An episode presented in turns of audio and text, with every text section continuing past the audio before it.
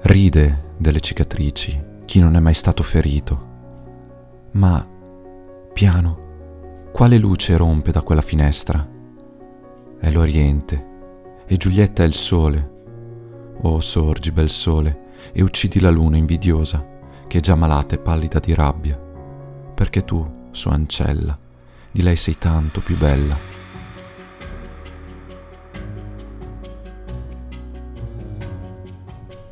Non servirla più, quell'invidiosa.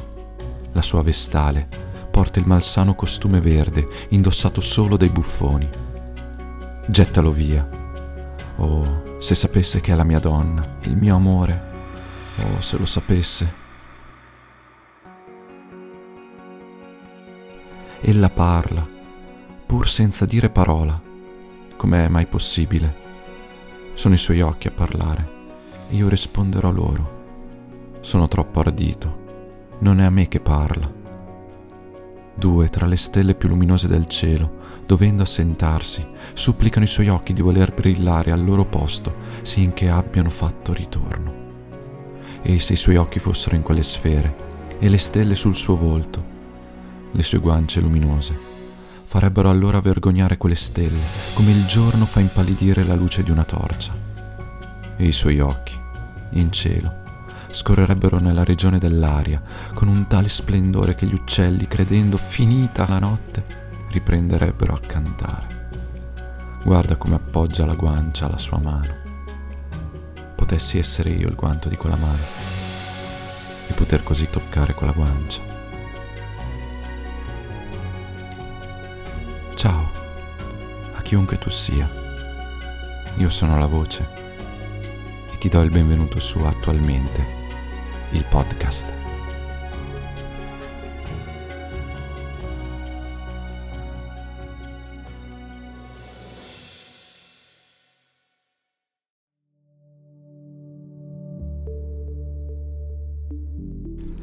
Ciao e eccoci alla terza puntata del podcast attualmente. Io sono la voce e ti do il benvenuto e ti ringrazio di essere qui con me anche in questa puntata. Il brano che ti ho letto prima è tratto da Romeo e Giulietta e secondo me l'avevi intuito dalle parole. Romeo e Giulietta è sicuramente, o meglio, molto probabilmente non voglio azzardarmi, ma penso proprio sia così, che sia la tragedia d'amore più famosa in tutto il mondo. L'amore impossibile, l'antico scontro tra Montecchi e Capuleti, che solo la morte no, di entrambi i protagonisti può porre fine. Due amanti nati sotto una cattiva stella che giungono ad innamorarsi l'uno dell'altra nonostante il loro, per via del loro lignaggio, fosse un amore impossibile. Quello che ho letto è il momento in cui Romeo si accorge di lei, di Giulietta. La vede affacciarsi al balcone o desidera no? che lei si affacci e con la mente viaggia verso scenari onirici, orizzonti fatati, voli pindarici che solo un cuore innamorato può permettergli di fare. Si esalta e allo stesso tempo si dispera. È magico quel momento lì, eh, questa alternanza di, emo- di emozioni, di passioni che Romeo prova in quel momento. Un po' come il freddo lancinante dopo una scottatura improvvisa sulla pelle. È talmente vivido il suo pensiero da portare anche il lettore a non distinguere più cosa sia reale da cosa invece immaginato.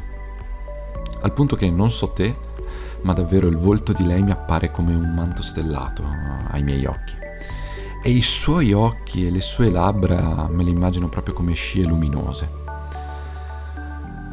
Sarete stati innamorati anche voi. Avrete viaggiato con la fantasia in ogni dove mentre pensavate alla persona che amate o avete amato. Vi sarete persi nella vostra fantasia da non distinguere più nemmeno voi la realtà dall'ideazione. Sono convinto che anche il vostro corpo, mentre pensavate alla persona che amavate, eh, avesse iniziato a provare sensazioni strane, di calore, di tensione, di costringimento viscerale, come se stesse realmente accadendo qualcosa al suo interno che giustificasse tutte quelle sensazioni. Ma oggi però non parleremo di amore. No, sarebbe dai, fin troppo scontato e perdonami, per me il tuo tempo non lo è. Oggi che mi hai dedicato qualche minuto per stare insieme, eh, vorrei impiegarlo per condividere con te il vero tema della puntata di oggi, che sono la forza dei nostri pensieri. I nostri pensieri che la mente ci propone costantemente e che sono capaci a volte di essere talmente intensi e vividi da sostituire la realtà ed il mondo che ci circonda.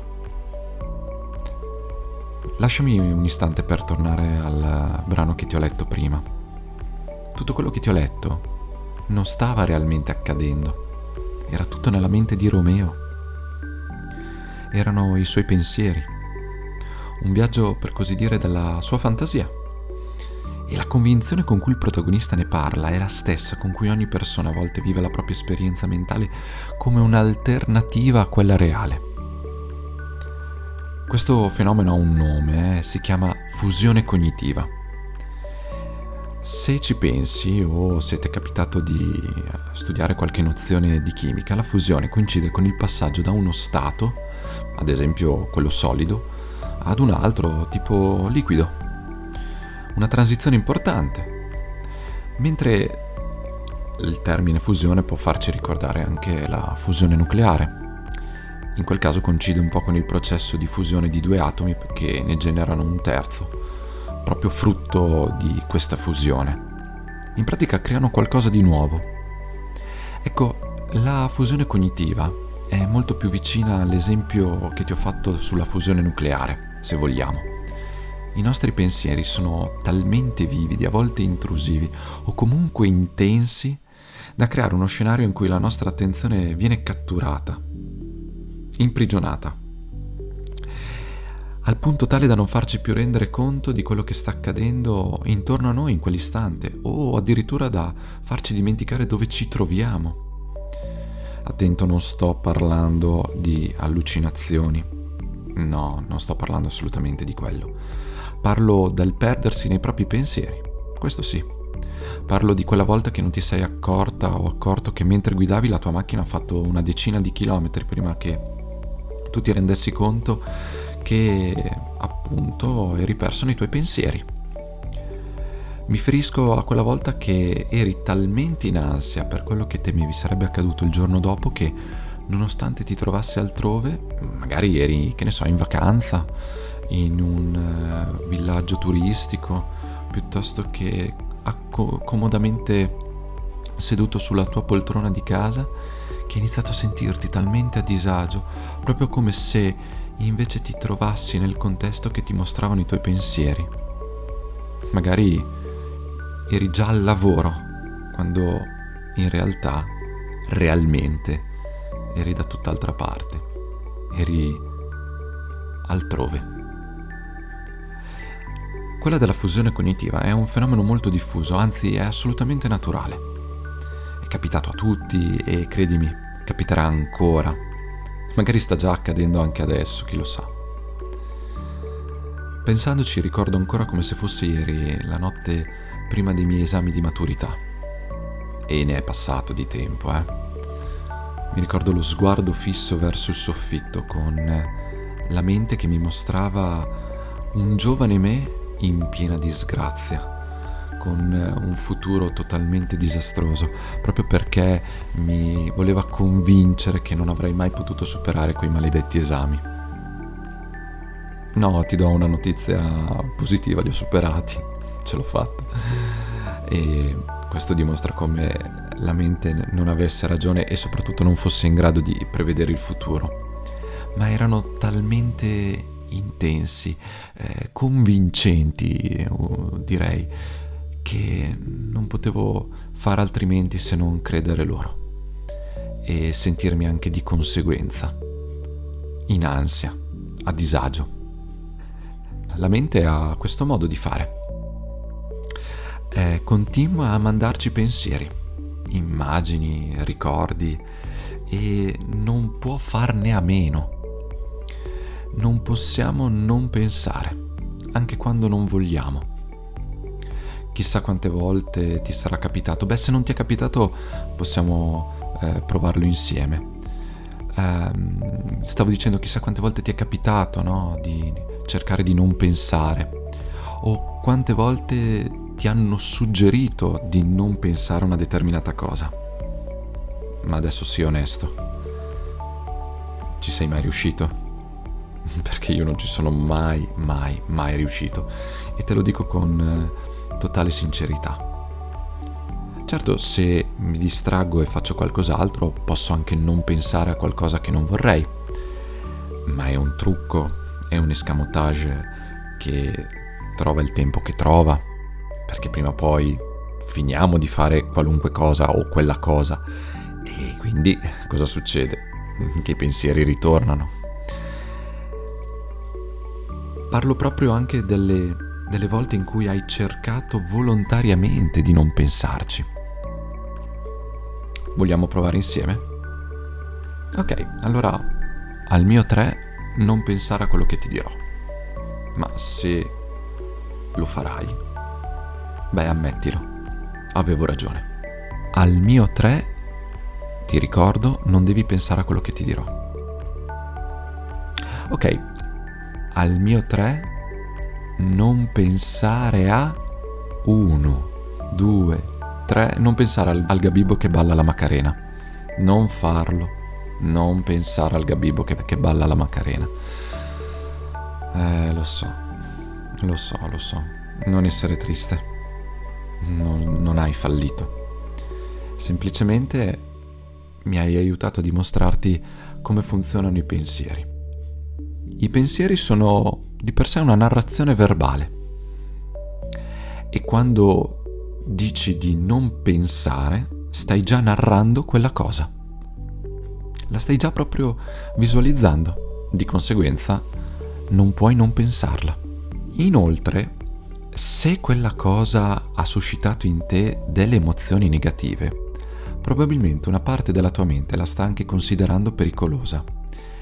E credimi, la tua mente non è così stupida da tralasciare qualcosa di pericoloso, per cui se tu dici alla tua mente ehi non ci pensare, te ne prego, lei non può darti retta, perché è come se stessi dicendo alla tua mente di far finta che quella cosa pericolosa non ci sia. Non può. Non può. Assolutamente non può. Però c'è una bella notizia. Puoi fare un'altra cosa. Puoi riconoscerli per quello che sono. Ovvero semplicemente dei pensieri. Qualcosa che compare nella tua mente, ma che non sostituisce la realtà anche se ti capita di pensare a qualcosa di brutto che potrebbe accadere, che sei convinto che accadrà. Ricordati sempre che se anche in minima parte la realtà è sempre differente da ciò che noi pensiamo. La mente non può eh, prevedere il futuro. Il futuro non esiste ancora, lo scopriamo passo per passo e anche se hai avuto tante volte un'esperienza che anticipava quello che sarebbe accaduto, permettiti di riconoscere che quella cosa lì, che nella tua mente lo anticipava, era solo un pensiero. Datti la possibilità di ricordarti dove ti trovi realmente, di riconoscere quello che sta realmente accadendo in questo istante. Ovunque tu ti trovi in questo momento, non sta accadendo quello a cui pensi e che è rivolto al futuro. Questo ci può aiutare quando magari la mente è appesantita da pensieri invadenti, eh, negativi, o che ci mettono a disagio, o che ci mettono in pericolo, ecco. Datti la possibilità di riconoscere che sono solo pensieri e i pensieri non sostituiscono la realtà. Ti ringrazio per essere stato qui con me oggi, per avermi dato la possibilità di stare qualche minuto con te, qualunque cosa tu stia facendo, chiunque tu sia. Ti ringrazio e mi auguro di averti ancora con me in un futuro episodio, magari nel prossimo episodio di Attualmente, il podcast.